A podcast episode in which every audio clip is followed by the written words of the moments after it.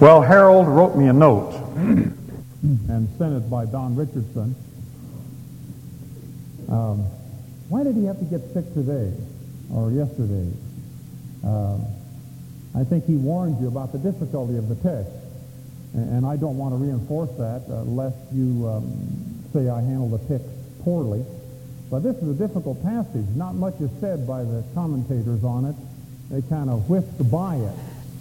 And uh, I have a couple of books I want to quote from, but uh, I'm not sure they're the last word in wisdom about this uh, particular text. But anyway, Harold says, Sikkim. That's, uh, he has a lot of words that, uh, that go back a few years. Uh, he particularly cautioned and warned me by saying, watch out for the the woman in the text? Well, I will. Uh, I don't want to be seduced either by a woman or by false wisdom. And by the way, uh, false wisdom is personified, or, or uh, a seductive woman is personified here and in the book of Proverbs uh, as false wisdom. And Lord bless you, we're praying a lot for you. I hope so, Harold. Get well quick, huh? This is his series. We want him to finish it, and I'd like to see it in publication, frankly. I think we've heard some of the finest messages on a difficult book that you may ever hear. And uh, maybe we could get that in print. Um, about the uh, Reader's Digest sweepstakes. Uh, this is not true confession time, but I know one charming lady to whom I've been married for 26 years that's going to win it, okay? In fact, so confident is she that she's already spent most of the money. And uh, I'm so confident she's not going to win that I don't even want uh, any say at all in the uh, use of those monies. Uh, she's probably spent enough on postage to uh, contribute uh, measurably to the, the balanced budget of our postal service. Let's read, shall we? Commencing in verse 19 of Ecclesiastes chapter 7. Wisdom strengthens a wise man more than ten rulers who are in a city. Indeed, there is not a righteous man on earth who continually does good and who never sins. Also, do not take seriously all words which are spoken, lest you hear your servant cursing you. For you also have realized that you likewise have many times cursed others. I tested all this with wisdom, and I said, I'll be wise, but it was far from me. What has been remote, what has been is remote, and exceedingly mysterious. Who can discover it? I directed my mind to know, to investigate, to seek wisdom and explanation, and to know the evil of folly and the foolishness of madness. And I discovered more bitter than death the woman whose heart is snares and nets, whose hands are chains, one who is pleasing to God will escape from her, but the sinner will be captured by her. Behold, I've discovered this, says the preacher, adding one thing to another to find an explanation, which I'm still seeking, but have not found. I found one man among a thousand, but have not found a woman among all these. Behold, I found only this, that God made men upright, but they've sought out many devices. Would you join me in prayer? Our Father, it's your word. You've given it to us, much of it in parabolic form and in Proverbs, so that uh, those who whose hearts are resistant, whose minds are blind, and who are willfully set against thee could not understand. Uh, but the meek and the lowly, the babes, you reveal, Lord, the essential truth of all we need to know about what you've said. And we pray your blessing on us. We understand by the author here, Solomon, a very wise man. And yet he too experienced the frustration of not of being able to lay hold of optimum wisdom. Uh, we're to seek it, we're to pursue after it, but we're to also recognize that it's a gift from above, and uh, it does not have its origin within the heart of men. And so bless us, help us to realize that the only wisdom we have is the fact that Jesus has been made unto us wisdom. And help us to rest in him and allow him thus to do the choosing. Thank you for what you're going to do. In Jesus' name, amen. Not much is written about this chapter, as I've indicated. Some men make it allegorical, and they try to fit Israel or pagan heathen nations into all the opposing and contrasting forces in verses 19 through 29. And uh, there's got to be some application to Israel, and uh, I'm certain that the false woman here, the false wisdom, the seductive woman, has to in some way relate to pagan heathen nations that know not the Lord, uh, therefore are devoid of any wisdom uh, from the Lord. But it's rent with problems. Uh, you've got the problem of women here. Peter in 1 uh, Peter chapter 3, verse 7, uh, makes a statement that's been argued for years as to what it really means. And in instructing husbands, he says that we are to honor the wife as the weaker vessel and there has been a historical argument as to how a woman is weaker than a man. Now, the Bible does not tell us to honor women as inferior vessels, okay? We need to make a clear delineation between inferiority and a weakness. But as to what this essential weakness is, which seems to be common to all women, uh, I don't really know. And frankly, I'm a little scared to try to define what I think, uh, lest I not escape uh, uh you women. But I've got to believe that if that is in fact a part of the sacred record, then there is something about women uh, designed into their role, if not into their body and mental processes, a weakness that's common to them that's not common to men. Uh, some suggest, by reason of the fact there's nothing in the sacred record attributable to women as to inspirational, uh, divinely given writings, that wisdom is the thing that they lack. That, that that element of wisdom does not reside within them innately as it resides in men. Um, I want to be cautious about how much credibility I give to that viewpoint. we know that women are weaker uh, as to muscle tone and structure, although I think, even from a doctor's perspective, uh, it's provable that women uh, historically can handle pain better than men. Um, but I know that I'm stronger than my wife. I can, I can out wrestle her, you know, at the table with arms. And, and uh, but frankly, I, I don't think the Bible, when it tells us as men to honor our wives as the weaker vessel, is talking about superior physical strength. I'm not sure what it's talking about, really. It may it may be touching the area of wisdom. But if that is true, it doesn't mean that, that women are stupid, and it doesn't mean that all men are wise. Um, just leave that thought with you. And uh, as a possibility, and then I'll do a little quoting and put the burden on uh, some men wiser than myself. Verse 19, wisdom strengthens a wise man more than ten rulers who are in a city. Uh, that should cause each of us to at least uh, try to lay hold of wisdom, right? Try to apprehend it and seek it out. And uh, I, I, think that's true. Um, I think history, if you're a war buff, uh, would prove the statement here of Solomon. Uh, can you reflect back in your mind's memory and think of, of countries and emperors and rulers uh, who had uh, invented the absolute defensive weapon or system of weapons that would ensure their safety from their enemies? Oh yes, those of you who know history.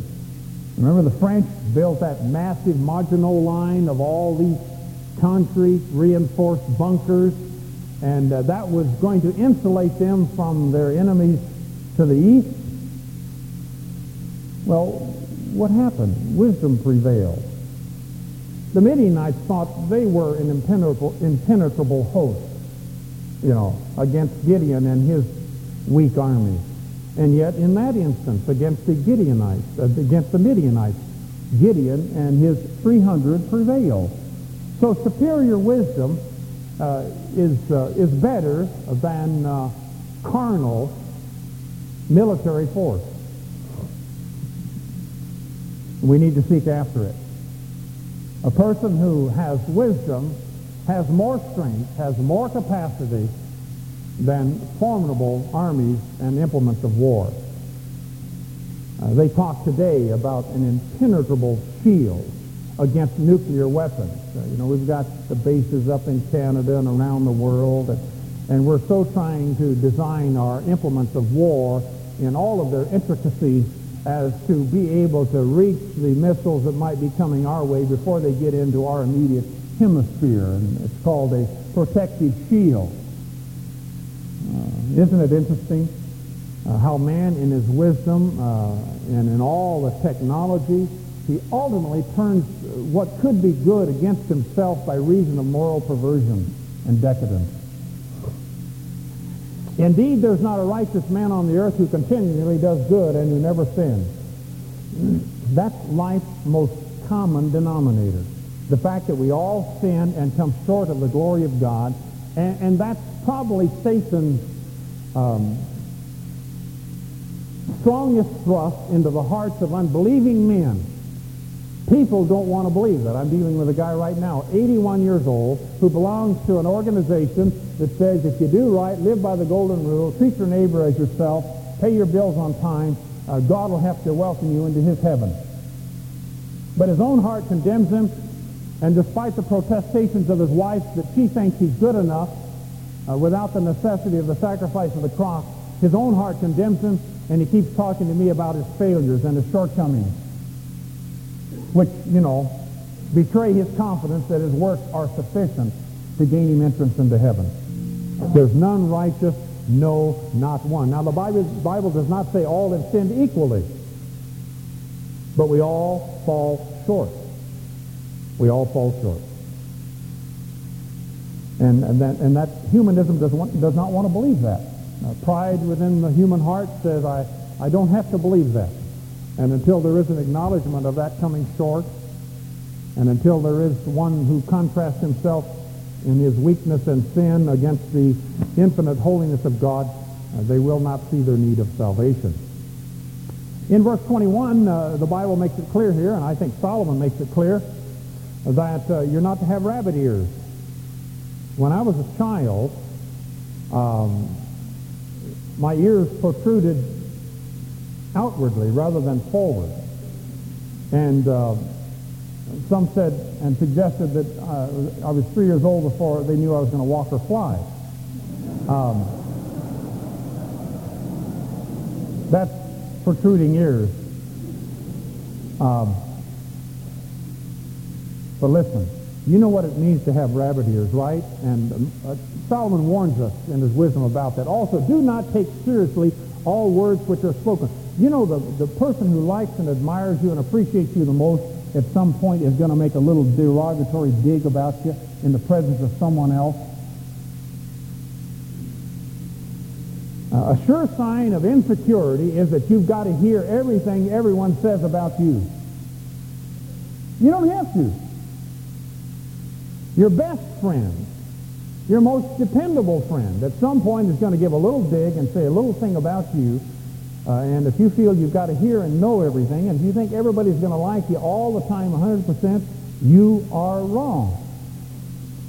And if you have rabbit ears, and I mean rabbit ears in the sense that you've got to hear everything anyone might say about you, good or evil, you're going to wear your emotions on your, your shoulder, and you're going to be consistently hurt the length of your days. Everyone isn't going to like you. Now, I think it's good if within your heart you want to be liked and loved by everyone. But that'll not be true. The most lovely, the most wonderful, the most perfect, the only perfect individual that ever walked the face of this earth uh, received, received abuse, castigation as though he were the vilest of sinners. And the contrast between light and darkness is so great that it cannot be reconciled. And people who are living in the kingdom of Satan cannot understand those who are in the kingdom of God's dear Son. We expect too much understanding from hearts that are depraved, from minds that are enmity against God, whose reasonings are after the course of this world. We expect too much acceptance, too much appreciation from them. And, you've said things even about people that you love dearly that you wouldn't want them hearing, right? Just said in jest, and uh, hey, we're all guilty. We're all guilty. But we need to have ears that don't need to hear everything. Look at David in chapter 38 of the Psalms, verse 14. Turn there quickly. 38, 14. Yes, I'm like a man who does not hear. It's a simile. Uh, he, he does have hearing. It's good hearing. But he purposely avoids uh, paying attention to some things, and in whose mouth are no arguments. Now he gives the reason why he doesn't have to hear everything and why he doesn't have to answer everything. And again, I think there's no greater symptom of personal insecurity when you have to get in the last word. Because you presume that the last word will exonerate you, justify you, and fully persuade the other person that you're right. Wrong, huh? Wrong. Somehow there's a pride and frustration that tells us that we've got to come to our own defense. And David gives the reason why he didn't need to hear everything, didn't need to always have the last word when he said in verse 15, For I hope in thee, O Lord. And when our hope is in the Lord, when our understanding comes from him, when we make him our defender and the one who justifies us, we don't have to hear everything. We don't have to answer everything. We can leave things to the one in whom we hope, and that is the Lord. For I hope in thee, O Lord, Thou wilt answer, O Lord my God.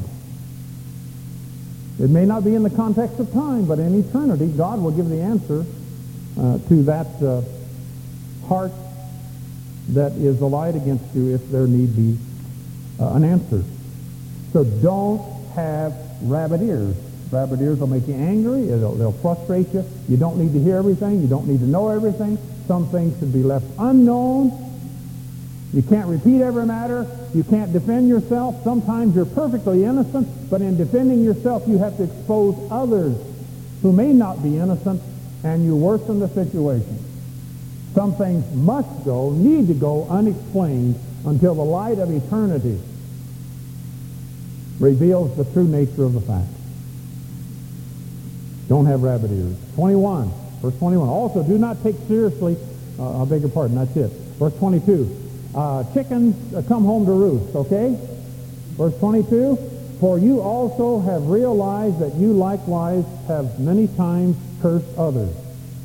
the sin that others are guilty of, uh, you well could be guilty of. And sometimes that personal who in moral pride is condemning uh, another person for their evil has either the propensity for that same evil or maybe is even guilty of that same evil.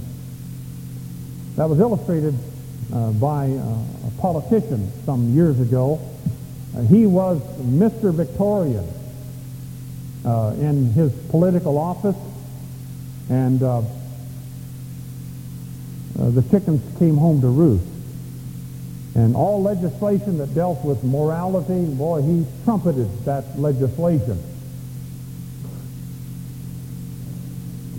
But come to find out, uh, he was guilty of immorality, and I think it had one or two children by another woman. It may be Freudian when we too quickly and over too long a period of time espouse our own virtue and condemn, and condemn others. The reason the, the disciples were easy on Peter when he denied our Lord was, was because they knew the same capability was within their own hearts. And when you know that you're capable of the same thing, you're a little less judgmental in your attitude for that other person who has fallen, and you're more desirous to cover their sin, not in the sense of, uh, of trying to hide it from God, or even from them suffering the consequences of what they've sown. But your intent is to not spread it abroad any further than the immediate context of those involved, and you want to restore them to fellowship with the Lord. Uh, moral pride, and the Bible warns us about that, doesn't it? Pride goeth before destruction, and a hardy spirit before a fall. And so in the presence of a fallen friend who sinned against God, you, must be careful to exercise love and patience rather than a judgmental spirit because you have the same capability. All of us have been aghast uh, at the crime over in Chino. The same capability is resident within my heart and within yours. Under the same providence, uh, giving ourselves wholly to sin, unrestrained by the Spirit of God, having no consciousness toward the God of heaven, we have the same potential and capability. So the chickens can come home to roost, and we want to be careful that what we're critical of others does not have germination within our own heart and a secret desire to do the same thing. I don't read much uh, from uh, Niebuhr. He's a liberal uh, German uh, theologian, but he said a couple of things that were good. Some of them more uh, confusing than others, but uh, let me read something he said. Moral pride is the pretension of finite man that his highly conditioned virtue is the final righteousness and that his very relative moral standards are absolute. That's a humanistic statement. Harold titled this message, uh, Life Under the Sun on the University. Education is not the answer to the problems in human society. It'll answer some problems. It'll help you with a mathematical equation. It'll help you to be able to understand, you know, the computer system, the world that's dawning on all of us. In fact, we today in our system of justice categorize crime, don't we? We say that was a white-collar crime, or that was a blue-collar crime.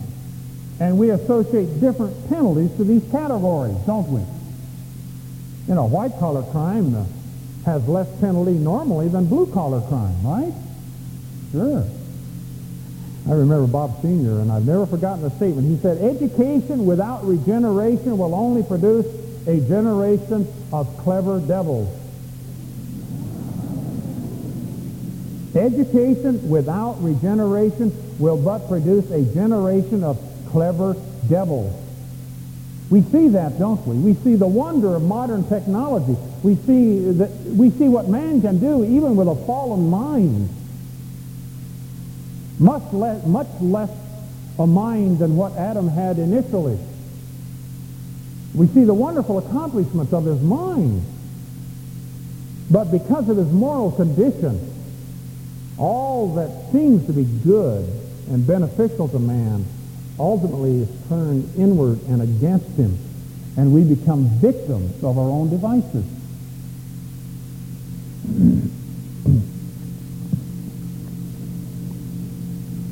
Moral pride thus makes virtue the very vehicle of sin. That's a good statement. I want you to write it down if you're a thinker because you might need to think about it more than just hearing it one time.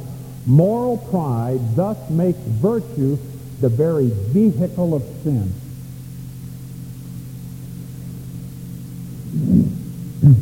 Well, in uh, verse 23, uh, Solomon says, I gave it the old college try, okay? As to wisdom, I tested all this with wisdom, and I said, I'll be wise, but, I was far, but it was far from me. All of you who've graduated recently or even graduating in the immediate, uh, you've experienced this, right? Has education answered all your problems? No. You know, the wisdom, the knowledge you sought just seems to be further from your grasp. And, and that was true of Solomon. I think he was a wise man. Very wise man especially in the area of, of making judgments and disputes and conflicts with others. And there was a limit to his wisdom, by the way. His wisdom wasn't across the board. And some of the conclusions he reaches causes us to easily understand that his wisdom was not across the board, that it was limited just to certain arenas of life. But, you know, give it give it the old college try. That means to do your best to acquire wisdom. But you've got to understand that it's also from above. It's a gift from God. It's a gift from God. And he said, hey, I tried my best. I, I labored, you know, with great effort.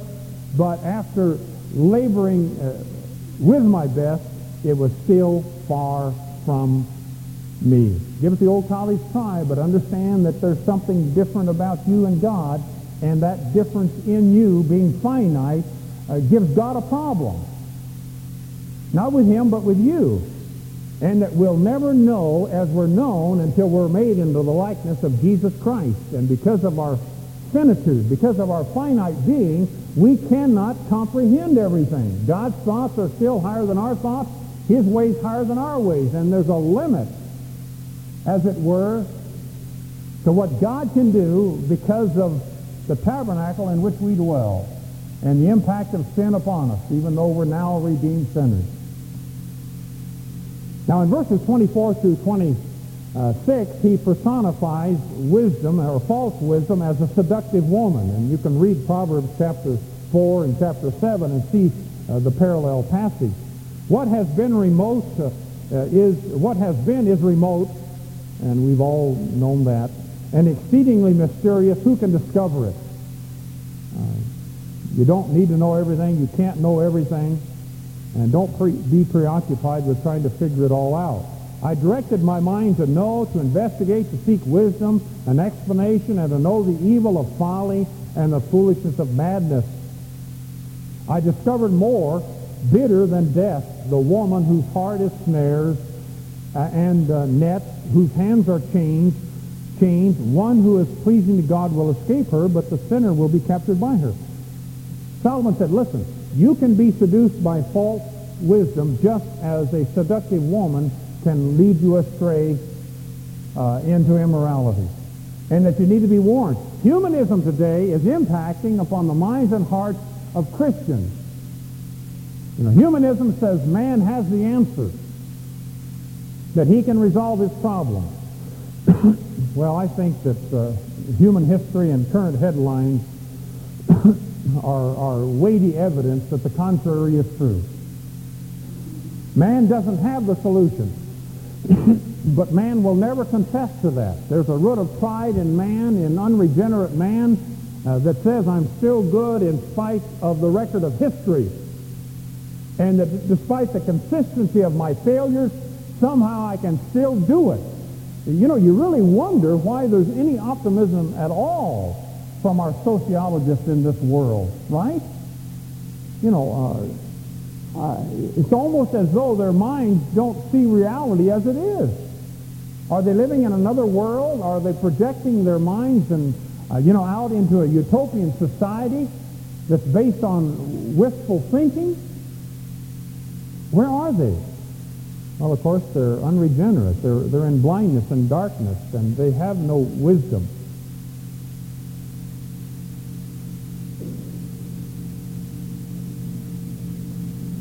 The one who is pleasing to God will escape her. That is, it's absolutely possible for you to, to be insulated uh, from uh, false wisdom if you look to the Lord. If you look to the Lord. And receive that wisdom which is from above. But the sinner will be captured by her. Behold, I've discovered this, says the preacher, adding one thing to another to find an explanation. You know, that adding one thing to another, Turn to John chapter 9. Uh, there's an interesting parallel, too, uh, here. Uh, in John chapter 8, I beg your pardon, verse 9, and the woman taken in adultery by the scribes and the Pharisees, and they're wanting to stone her by reason of the consent of the law. Jesus stooped down, you know, and he wrote on the ground. We don't know what he wrote, but he well could have written the Ten Commandments, and uh, one or all of them condemned those who were condemning her. And in verse 9, and when they heard it, they began to go out one by one, beginning with the older ones, and he, he was left alone and the woman where she had been in the midst. Well, that's in the Greek what the Hebrew is, sta- is stating here in verse 27. Paul took, I mean, Solomon took all these problems of life, these dead-end streets, and he took them one at a time, and he tried to uh, resolve uh, the problems, and he couldn't do it. Neither will you. There's a mystery to life. There's even a mystery to morality.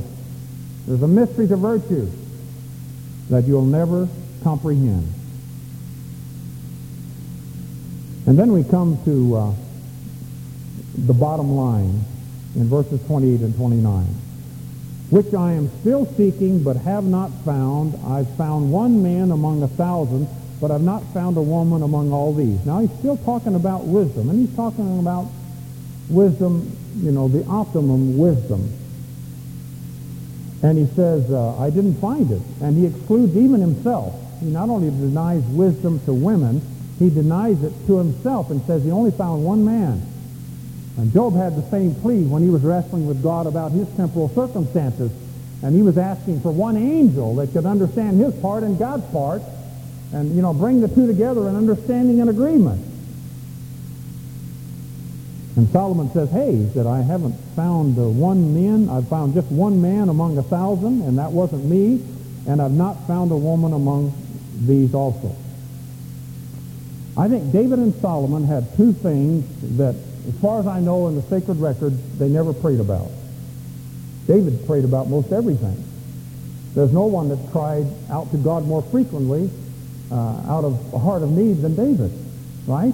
It's cyclical. I mean, he has a need, he cries to God, God meets the need. And he has a need, he cries to God, God meets the need. but there's nothing recorded of David that he ever prayed about his sex life. Never prayed about women. And you know the problem, don't you? You know what happened. There's nothing to indicate that, that Solomon prayed about women as he took and ascended the throne of that wonderful kingdom. Uh, what did he pray for? He prayed for wisdom, that as a king uh, he would be able to judge righteously and he would uh, be able to discern, regardless of the facts, between truth and error and render proper judgment to those who come before him as king. And God gave him that. It was an unselfish thing he, I guess, was requesting, but he never seemed to pray about his private life. And, and you know the consequence. He had either he had 700 to 1,000 wives. Now, if he looked for a wise woman amongst that group, I, I, maybe that's the reason for his problem. Okay? He obviously had difficulty making choices, especially when it came to women. He didn't make a choice. You know, the more the merrier. Um, but is, you see what I mean when, when I say that Solomon was a very wise man, but it didn't go straight across the board? You can be wise in some things, and you can be very foolish in others. That's why you need to pray about everything so that the wisdom from above becomes your portion.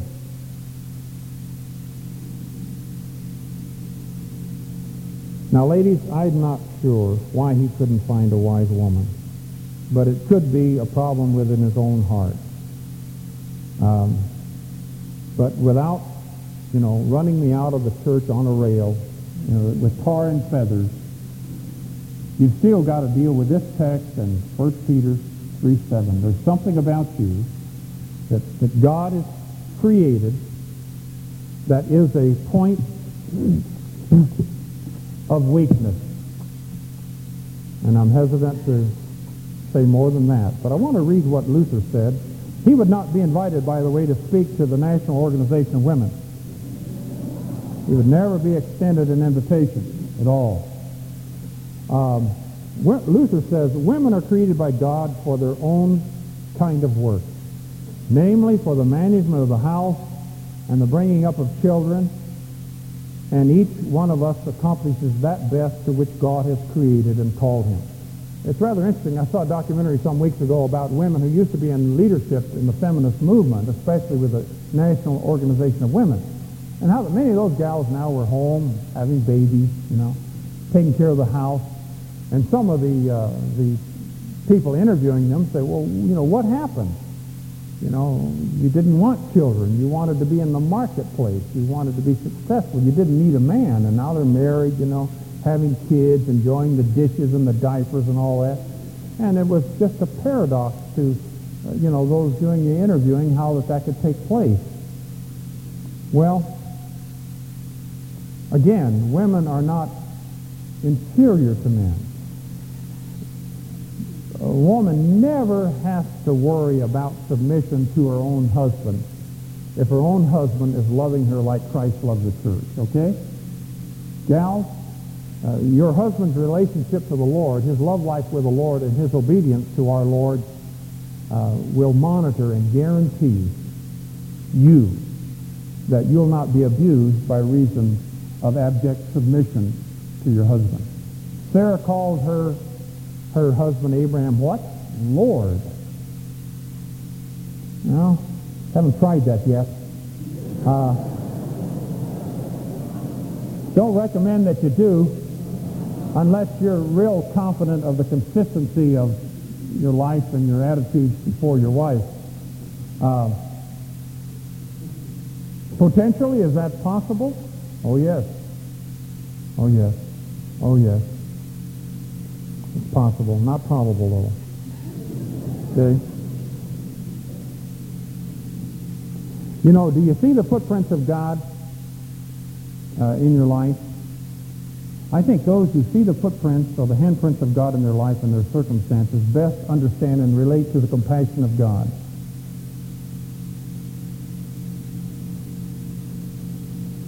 It's in your trying moments and in your testing hours that you'll understand the compassion of God.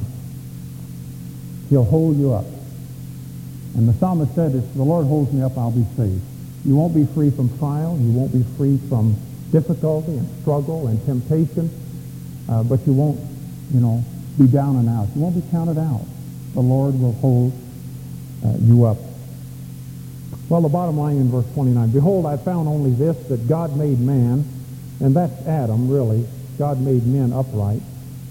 And, and that's true. Uh, but God also made man with the power of choice, didn't he?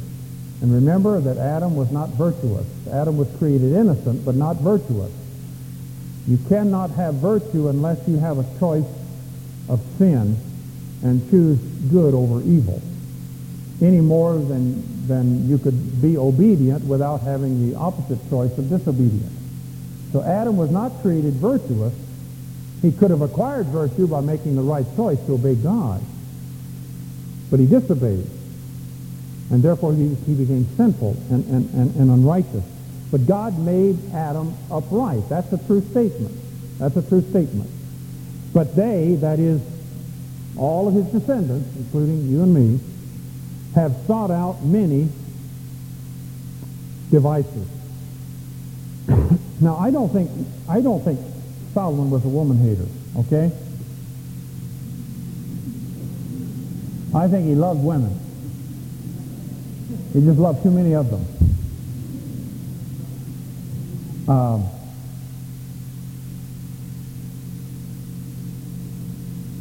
but you, in Adam at least, were made upright. But they, all men, have sought out many devices. Uh, turn, uh, will you, uh, just briefly to 2 Chronicles 26. This word devices is used here and then only one other place, and that's in 2 Chronicles chapter 26, uh, verse 15. The case of Uzziah, a king of Judah, and uh, his war against the Philistines, a great and notable victory. Verse 15. And in Jerusalem he, Uzziah, made engines of war. Uh, that's the same word, by the way, for devices here uh, in uh, verse 29 of Ecclesiastes 7. And in Jerusalem he made engines of war invented by skillful men to be on the towers and on the corners for the purpose of shooting arrows and great stones. Hence his fame spread afar, for he was marvelously helped until he was strong. Does that ring a responsive chord about others in God's Word? But when he became strong, his heart was so proud that he acted corruptly. And he was unfaithful to the Lord, for he entered the temple of the Lord to burn incense on the altar of incense, and that was just the prerogative of Aaron and his family as priests. The high priest, uh, Azariah, and the 80 others condemned him for it, and he became leprous and was leprous until the day that he died. You remember Saul, the first king of Israel. The Bible says, in fact, God says, when you were little in your own eyes, you were all right. And the danger of becoming strong is that you think you become strong apart from Christ, and then you'll operate apart from the sufficiency and dependence upon Him, and your heart will be carried away with its own self-importance and pride will enter in and you think the strength had its origin with you and not God.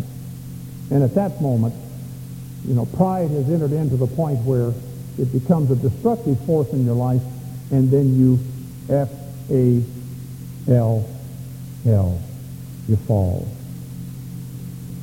Would you turn to James chapter 3 in closing? James chapter 3, beginning at verse uh, 13. I would also commend to you Proverbs chapter 1 through 8 and 1 Corinthians chapter 1. Uh, all these parallel passages are very vital and important in studying the subject of wisdom, either God's wisdom or human folly. Verse 13 of James chapter 3. Who among you is wise and understanding? Let him show by his good behavior his deeds in the gentleness of wisdom. Wisdom is always proven by what it produces in conduct and attitude. But if you have bitter jealousy and selfish ambition in your heart, do not be arrogant so, and so lie against the truth. This wisdom is not that which comes down from above, having its source in God, but is earthly, natural, demonic. And so if these attitudes and spirits are manifested, we know their origin, don't, don't we? Earthly, natural, demonic. For where jealousy and selfish ambition exist, there is disorder and every evil thing. That's one of the most startling statements in God's Word. That where jealousy and selfish ambition exist, there is disorder and every evil thing. Every sin you can name uh, comes out of the camp of jealousy and selfish ambition. And you cannot name one sin that isn't produced by these two mothers. But the wisdom from above is first pure, then peaceable, gentle, reasonable, full of mercy and good fruit, unwavering, without hypocrisy. You know, wisdom has strength to it. It has conviction to it. But it also has sensitivity to it without any pretense, without any acting. And the seed whose fruit is righteousness is sown in peace by those who make peace. Would you join me in prayer? Our Father, we understand better than ever the futility of thinking that we can understand everything, that we can reconcile everything. We thank you for Solomon. We thank you, Lord, that we profit by his lack of wisdom in some areas.